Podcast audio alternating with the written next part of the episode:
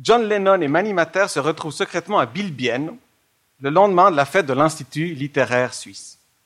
La maison est déserte. Aidés par Peter Bixel, les deux musiciens installent un studio d'enregistrement dans la cuisine de l'Institut. Manny Matter compose Vorstellen et Lennon traduit en anglais. Ainsi est né Imagine. Il décide de garder le dernier couplet en Berner Deutsch. J'arrive même pas à le dire tellement ça me choque. Berner Deutsch. Imagine, mec. Ils savent, ils sont sûrs qu'ils ont composé un tube planétaire. Sur l'enregistrement, il paraît qu'on entendait Max Frisch et Mick Jagger en train de beugler sur leur refrain. Le 7 juillet, c'est un jeudi, le 7 juillet, donc, l'enregistrement est terminé. John Lennon décide d'envoyer le tout, euh, la bande, la fameuse bande, par poste à Londres, à la maison de disques. Manimateur enfourche son vélo et se dirige vers la poste centrale, place de la gare. En vélo, le trajet dure 4 minutes au maximum.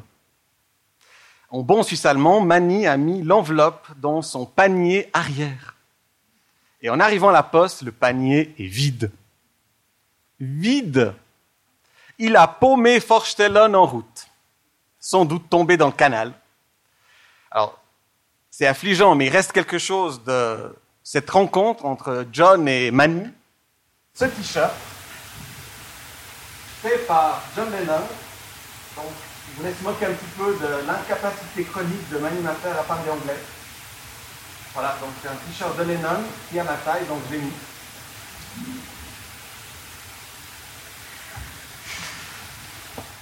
Si on remonte un peu plus en arrière, en 1927, oui voilà, en 27, Charles Lindbergh veut s'inscrire à l'Institut littéraire suisse.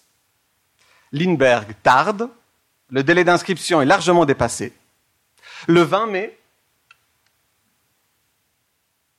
c'est-à-dire un vendredi, comprenant qu'il est en train de rater l'occasion de sa vie, Lindbergh monte dans un avion et relie New York à Bilbienne en, une seule étape pour apporter son dossier lui-même à l'Institut littéraire.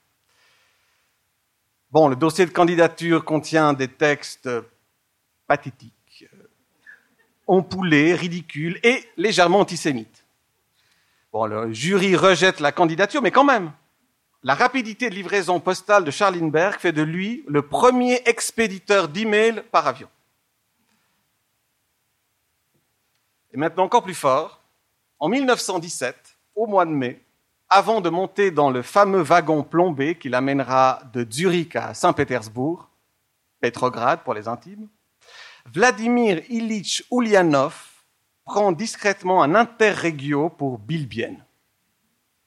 En effet, Lénine, le calculateur, Lénine, le stratège froid, est dévoré d'une passion volcanique pour Verena, la sulfureuse assistante de direction de l'Institut littéraire suisse. Vladimir Ilitch lui apporte une rose rouge. Verena, euh, innocente créature à cheveux blonds et forte poitrine, ignore tout de la véritable identité de son Vladi Vladi. D'ailleurs, en 1967, à l'occasion des 50 ans de la Révolution d'octobre, la télévision suisse romande a retrouvé la trace de Verena. Elle vivait euh, à Schönheit und Blumen, un petit EMS à Listal. Et elle a eu cette parole historique. Ah oui, je me souviens de Vladi Vladi. Quel homme timide, tellement réservé. Ah, il lisait beaucoup de livres. Il a quitté la Suisse en 1917 et depuis, je n'ai plus jamais eu de nouvelles. Passons au 19e. Le 28 décembre 1897 est créé Cyrano de Bergerac au théâtre de la Porte Saint-Martin à Paris. Edmond Rostand a reçu son bachelor en écriture littéraire 20 ans plus tôt.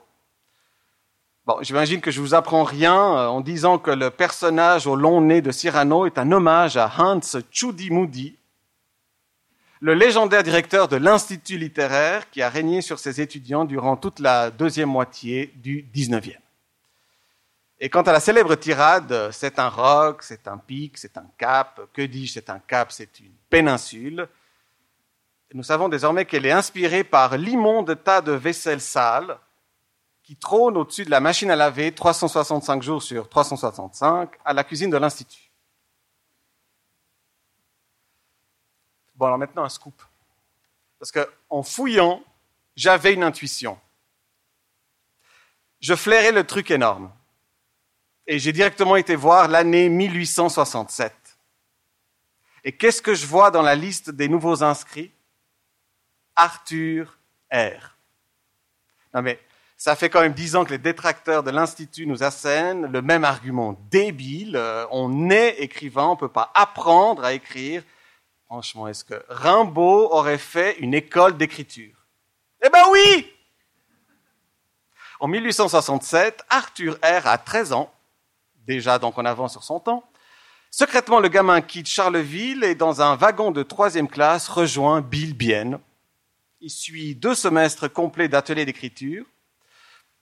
Son mentor est Johanna Speury. Arthur R. écrit deux nouvelles sublimes, Une saison chez Heidi et Le bateau ivre à Kindersteg. Ça vaut ce que ça vaut. Mais en tout cas, les textes sont consultables. Alors bon, comme Arthur est incapable de respecter le moindre règlement et qu'il vole des bouquins dans la bibliothèque par paquet de 15, une tradition qui est restée, Hans Chudimudi décide de l'exclure. Et voilà, fin de Rimbaud.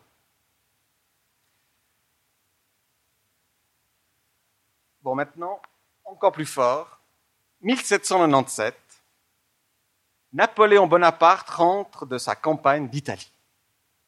À Paris, le futur euh, empereur est face à un choix cornélien. Aller faire le couillon en Égypte ou se rendre à l'Institut littéraire suisse à Bilbienne pour apprendre à écrire des discours sans utiliser les termes suivants. France, grandeur, guerre, invasion, empire, salopard d'anglais, moi je. Bon, il commence déjà à parler à la journée porte ouverte, au mois d'octobre. Alors, on a conservé le texte qu'il a écrit durant son atelier d'écriture, euh, strictement illisible. Et en fait, il comprend qu'il a trop besoin de ces mots. Ça fait partie de lui. Du coup, il inverse la contrainte et il fait des discours en utilisant que France, grandeur, guerre, invasion, empire, salopard d'anglais. Moi, c'est une espèce de, de concentré de folie furieuse qu'on a créé à l'Institut littéraire. D'ailleurs, qui donne la, la retraite de Russie euh, 20 ans plus tard avec 400 000 morts. C'est rien de le dire. Et maintenant, un épisode pénible à évoquer. Dix ans plus tôt, en 1787, Emmanuel Kant est pris d'un brusque accès de folie durant la fameuse promenade qu'il fait euh, dans le parc euh, de Königsberg. Toujours la même promenade. La seule fois où il a dérogé à la règle, c'est pour acheter le journal parce qu'il avait appris qu'il y avait une révolution à Paris. Et là, il quitte tout. Il traverse la Prusse en hurlant et en plus, il continue dans cette no-go zone nommée Suisse allemande pour débarquer à Bilbienne. Là, Kant s'accouple avec une jument à, Nidau, puis le cœur lourd d'une angoisse pré-freudienne, il pénètre longuement par la porte arrière de l'Institut littéraire. Là, il photocopie le manuscrit de critique de la raison sexuelle à 69 exemplaires. L'exemplaire fait 1000 pages, donc ça fait beaucoup. Il explose du même coup le budget photocopie du canton de Berne pour un quart de siècle. C'est une des euh, images que j'ai trouvées sur euh, Internet euh, qui rappelle la frasque de Emmanuel K. On comprend toujours pas ce qui est passé par la tête d'Emmanuel, mais l'idée de longueur, qu'il faut que ce soit long, reste en lui. Et quelques années plus tard, il fera ce bouquin, peut-être vous le savez, sinon je vous l'apprends, c'est le bouquin de philo au titre le plus long de l'histoire de la philosophie prolégomène à toute métaphysique future qui pourra se présenter comme science. Waouh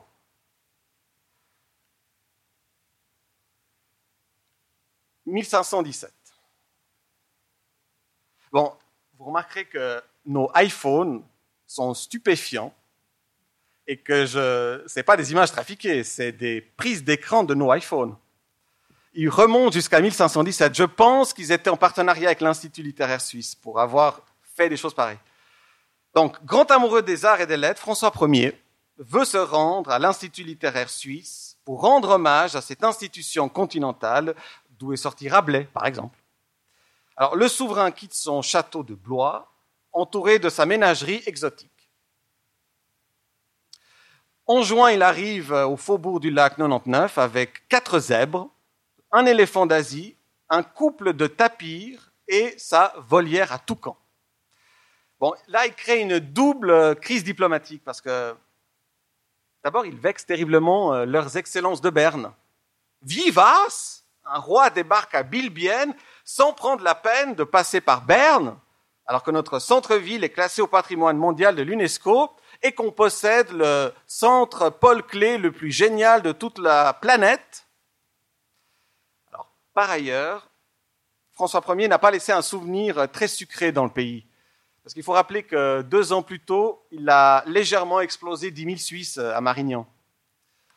En apprenant la présence de François à Bilbienne, les Helvètes quittent leur faubourg, quittent leur vallée et se dirige vers le faubourg du lac 99. En pleine nuit, pour éviter qu'on lui mette les parties génitales en bandoulière, François Ier s'enfuit sur une mule suisse-allemande à travers le Jura. La foule capture l'éléphant, on pense qu'il va le zigouiller, et non, la foule le garde et l'emmène à Rappersville. Attendez, Rappersville,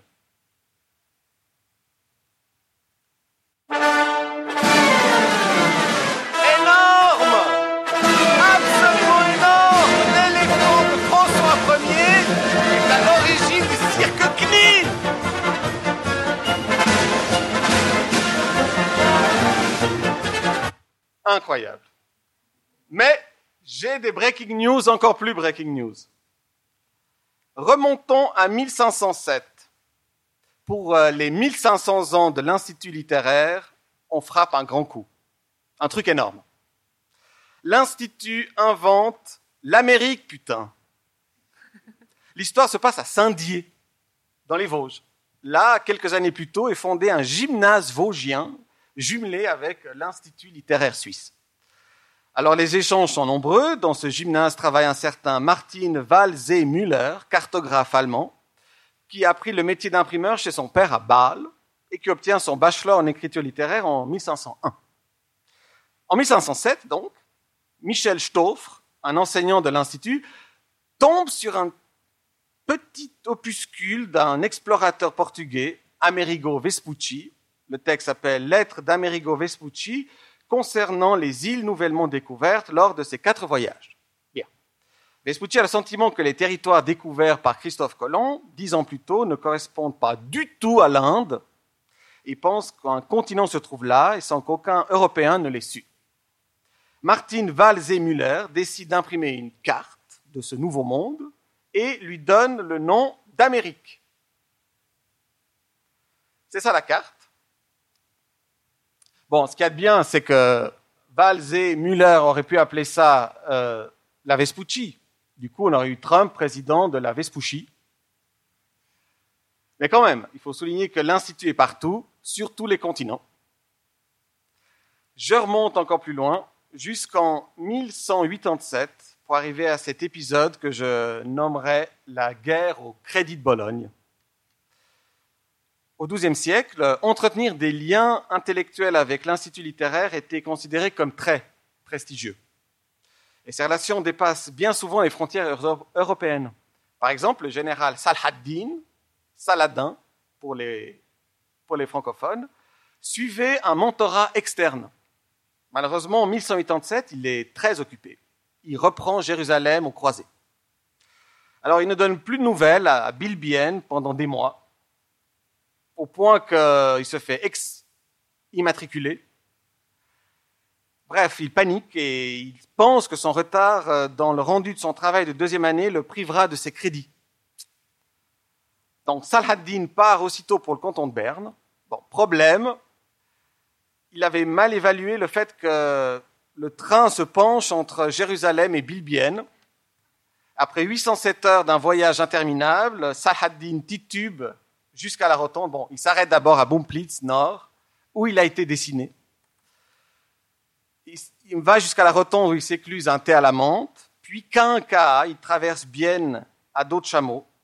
Il s'engouffre dans l'Institut littéraire suisse, monte au premier étage et, dans son Schweizerdeutsch arabisant, demande à la secrétaire combien de crédits vaut la reprise de Jérusalem. Elle n'a jamais trouvé la réponse. En 1007, le 1er janvier, pour les mille ans de l'Institut, cette fois, Paris en a marre. Ses plus grands auteurs, Chrétien de Troyes, Welbeck, Virginie Despentes, s'exilent les uns après les autres à Bilbienne pendant trois ans. Donc ça suffit, le roi en a. Le 1er janvier, le roi de France envoie un pigeon voyageur avec ce message. Verte couille, cet institut est pure hérésie, dernier ultimatum, petite connerie du roi, brûlez-le ou c'est nous qui viendrons cramer. Malheureusement, le pigeon s'égare au-dessus de Payerne. Au lieu de prendre à gauche direction Jura, il prend à droite direction Lausanne. Alors, l'évêque de Lausanne reçoit une fiente avec le message. Exaspéré, le prélat décide de devenir protestant plus de 500 ans avant Luther. Il se prête sur la porte de la cathédrale de Lausanne ce tag, annonciateur. Je proteste, tu protestes, il proteste, elle se tait, bon, normal, on est quand même en 1007. Nous protestons, première occurrence du mot, vous protestez contre les cathos, ils ont tort et nous avons raison. Impressionnant. Toujours plus loin dans les archives, infinies de l'Institut, remontons en, au IVe siècle, en 397. En 397, Saint Augustin en a marre. Il veut se réinventer, quitter sa zone de confort. Alors il commence déjà par quitter Hippone, il faut quand même euh, avoir de bol pour être euh, évêque à Hippone, en Afrique du Nord. Donc Hippone, c'est là, hein voilà. Il s'embarque pour Marseille, remonte la vallée du Rhône, boit des cervoises dans l'amphithéâtre de Nyon, où justement Paléo commence avec euh, Boboum Diloum qui joue de la harpe. Come gather around people wherever you roam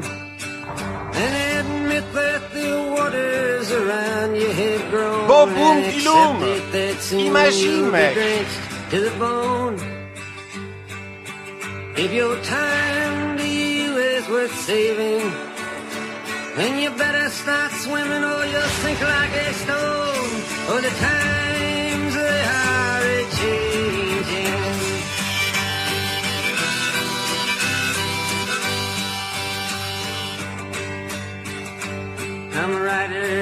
critics who your pen.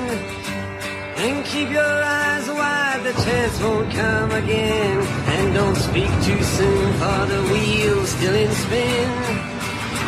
Euh, les coups de tonnerre vous entendez, c'est les gladiateurs qui se fracassent la gueule. Et donc les temps étaient déjà en train de changer en 397. Alors, il enchaîne. Saint Augustin monte en carriole jusqu'à Bilbienum. Là, il s'inscrit à l'Institorium Proliteris Helvetica. Et là, deux options, le bacheloris ou le masterum. Bon, on ne sait pas ce qu'il a fait en fait. Les archives ne le disent pas. Toujours est-il que son mentor est Jean-Jacques Roussomme, qui lui parle de l'écriture intime. Confesse ton âme, Augustin, confesse ton âme, lui dira Roussomme durant une séance de mentorat légendaire. Et Augustin s'y met, nuit et jour. Dans sa petite piole pour étudiants, une colocation à Bilbienum, il écrit sans arrêt. Et ainsi naissent les confessions dont la publication rouleau démarre en 397 autrement dit pour les 390 ans de l'Institorium Proliteris Helvetica. Mais, me direz-vous, quand et dans quelles conditions l'Institut a-t-il été fondé? Eh bien, l'idée remonte à Homère, c'est-à-dire en 800 avant Jésus-Christ. Oui, il a laissé traîner une note euh, sur un papyrus. La note dit Bordel de Zeus, et si un jour on créait une école pour l'écriture littéraire S'il y a une école pour la musique et la peinture, pourquoi pas pour l'écriture? De quel droit la poésie se définirait comme inenseignable? Belle parole. Et Homère a même inventé un système d'enseignement basé sur les mentors. Ah oui, mentors. Il se réfère en fait à son propre poème épique, l'Odyssée. Dans l'Odyssée, Mentor est celui qui garde le palais d'Ithaque pendant qu'Ulysse fait le couillon à Troie. Et surtout, il s'occupe de Télémaque, le fils d'Ulysse. C'est son mentor. Alors, l'idée traîne sur une étagère de la bibliothèque d'Alexandrie pendant des siècles. En rentrant d'Égypte, César emporte le rouleau lui trouve que c'est une idée particulièrement ridicule parce qu'il est en train d'écrire la guerre des Gaules et l'idée que tout le monde pourrait faire comme lui, ça l'agace. Il y a un petit côté commun avec Napoléon. En 58 avant Jésus-Christ, les Helvètes décident d'immigrer. Ils prennent leurs valises, leurs fusils militaires, leurs tubes de parfait, leurs pots de géranium et partent pour la Gaule. Tchuss Berne, tchuss Zurich, ciao Grutli. César les arrête à Bibracte, il est resté une gravure historique. Les Helvètes demandent euh, le passage, César refuse, c'est l'affrontement, et César leur éclate leur mouille. Et là, ça devient retort. Pour bien pourrir la vie aux Helvètes, il jette sur le champ de bataille le rouleau d'Homère. En somme, César fait de l'inception d'idées. Oui, parce qu'il n'y a pas besoin d'être Christopher Nolan, euh, d'inventer un film avec Leonardo DiCaprio et l'exquise Marion Cotillard, claquer 160 millions de dollars dans des effets spéciaux. Il suffit de lâcher un rouleau de papyrus au bon endroit, au bon moment. Bon, les Helvètes rentrent chez eux la queue entre les jambes et quelques dizaines d'années plus tard, en 7 après Jésus-Christ, vous remarquerez que nos iPhones vont jusqu'en 7 après Jésus-Christ, les Helvètes décident de fonder un institut littéraire pour raconter leur propre version de la bataille de Bibrac, puisque normalement l'histoire est racontée par les gagnants. Alors, dans leur version, les Suisses ne sont pas des migrants, la Suisse n'a jamais abandonné son pays pour une terre plus clémente, oui, nous pouvons interdire notre pays à tous les immigrés, et surtout, quelles que soient les raisons du migrant de venir en Suisse, elles sont mauvaises. Tous ces récits sont devenus légendes, les légendes folklore et le folklore patrimoine. Et tout ce qui est patrimoine est sacré. Et voilà comment est né l'Institut littéraire suisse à Bilbienne, dont nous fêtons aujourd'hui les 2000 ans. Merci.